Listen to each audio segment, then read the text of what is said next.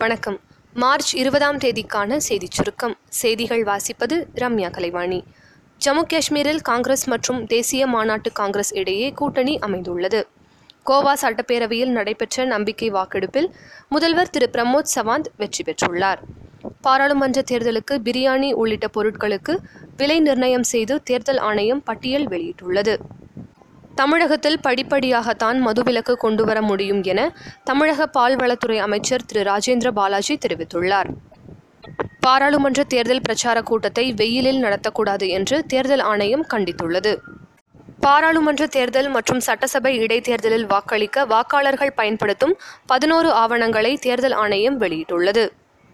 மக்கள் நீதி மையம் வேட்பாளர்கள் இருபத்தி ஒரு பேர் கொண்ட பட்டியலை அக்கட்சியின் தலைவர் திரு. கமல்ஹாசன் இன்று வெளியிட்டுள்ளார். பன்னாட்டுச் செய்திகள். ஐக்கிய அரபு அமீரகத்தில் வானில் ஏற்பட்ட பிரம்மாண்ட துளை பொதுமக்களை ஆச்சரியத்தில் ஆழ்த்தியுள்ளது. வாட்ஸ்அப் செயலியில் ஆண்ட்ராய்டு கீபோர்டில் திருநங்கைகளை சிறப்பிக்கும் வகையில் எமோஜி சேர்க்கப்படுகிறது.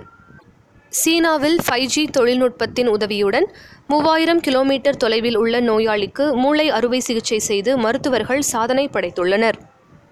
விளையாட்டுச் செய்திகள். ஐபிஎல் கிரிக்கெட் போட்டி உலகக்கோப்பை தேர்வில் முக்கிய பங்கு வகிக்கும் என்று இந்திய கிரிக்கெட் கட்டுப்பாட்டு வாரியம் தரப்பில் தெரிவிக்கப்பட்டுள்ளது. இலங்கைக்கு எதிரான முதல் இருபது ஓவர் கிரிக்கெட் போட்டியில் இம்ரான் தாஹிரின் சிறப்பான பந்துவீச்சால் சூப்பர் ஓவரில் தென்னாப்பிரிக்கா அணி வெற்றி பெற்றது. புல்வாமா பயங்கரவாத தாக்குதலை அடுத்து இந்திய ஆயுத படைகளின் நலனுக்காக இருபது கோடி ரூபாயை இந்திய கிரிக்கெட் கட்டுப்பாட்டு வாரியம் வழங்க முடிவு செய்துள்ளது. நாளைய சிறப்பு.